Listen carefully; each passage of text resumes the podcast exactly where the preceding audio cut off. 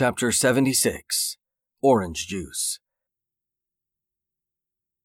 Black Aldo loafers, Adidas Gazelles in the icy pink colorway, Nike Kids Star Runners in the pink colorway, and Nike Air Max 95 Essentials in the basic bitch black colorway. Daryl was embarrassed as he watched them pile out of the car and run towards the office building. He wasn't going to kill them or even hurt them. Truth was, if they had refused him, he probably would have begged them to give him a ride. Once he saw the child, he had almost relented. He thought the woman in the back seat was bluffing, as he couldn't see any kids in the back, but when the little girl had popped out, his cheeks had flushed. He wasn't thinking clearly. You can't exactly bluff that you have a child, Daryl thought, especially when there is a large black man pointing a fucking rifle at you. In some fucked up way, he actually wanted to go with them, even though the car was sitting there ready for him to take. He grit his teeth and pushed all the pussy thoughts he had going through his head into the back of his mind. He assumed it was guilt or the need to not be alone anymore.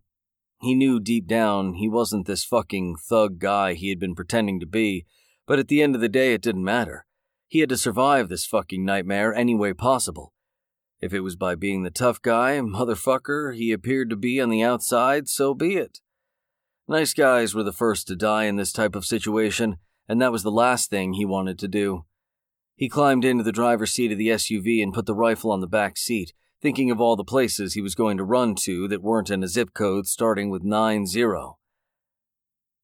Hi, I'm Jill, a woman said, seductively flashing a large smile at him. I guess you're going to give me a ride home. Daryl cocked his head to one side and looked at her in amazement. Somehow, in the middle of the destruction and chaos, there was a pretty white girl flashing a giant grin at him, wanting to become his sidekick. He was flattered, and he thought about taking her with him for a second before he pulled out the handgun in his waistband and pointed it at her. Bitch, Daryl spat, get the fuck out. Wait, what? The white girl said in amazement. You have to give me a ride home. I don't need to give you shit, Daryl hissed. I'm going to give you the count of three before I shoot you in that pretty little face. Daryl swore he could pinpoint the exact moment her heart broke. He could see through the makeup that her face had gone a ghostly white and the sweet smile had disappeared, replaced with an angry scowl. He watched as she sighed comically and slowly unbuckled her seatbelt, intentionally and awkwardly exposing her underwear to him as she slowly got out of the car, giving him one last chance to change his mind. Hurry the fuck up, Daryl said as he adjusted his seat. I'm not interested in your torn up little pussy. He felt a little bad about being so mean, but she was like some mangy mutt that wouldn't leave him alone. He had to scare her away for her own benefit, but mostly he didn't trust himself. He fell in love way too easily. She eventually got out of the car and slammed the door before turning to Daryl and giving him the finger through the window. He pretended he didn't see it. Fucking asshole! The white girl yelled. He noticed her ballet flats as she scurried after the others, and Daryl chuckled. He was kind of proud of himself in a way. He had his cash, his car, and a new outlook on life. I need to get the fuck out of here, Daryl whispered as he turned the key in the ignition.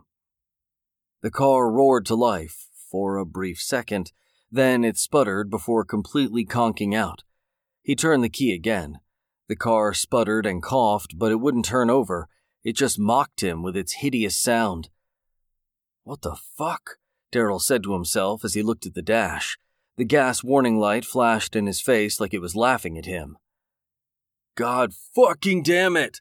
Daryl screamed as he slammed the steering wheel with the palm of his hand. I'm going to kill these motherfuckers! A loud bang got Daryl's attention instantly. A group of five zombies had silently approached and were now trying to claw their way through the window to get at him. He closed his eyes and took a couple slow breaths.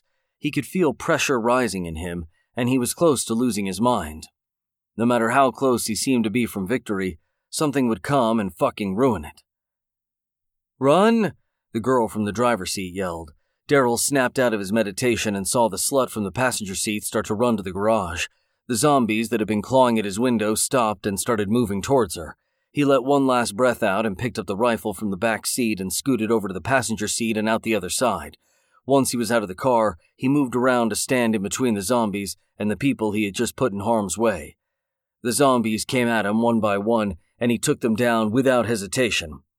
He had two options now. He could follow the women into the office building, or he could continue his rampage across the city and maybe siphon some gas out of a parked car to use on the SUV. The siphon option did seem like the best idea and came with the added bonus of not having to show up to the office building cap in hand, but it involved more shooting, more danger, and more effort. He just wanted to go to sleep and wake up when it was all over. As if to hurry his thought process, the garage door started to roll down. These motherfuckers are going to get me killed, Daryl said as he started running after them.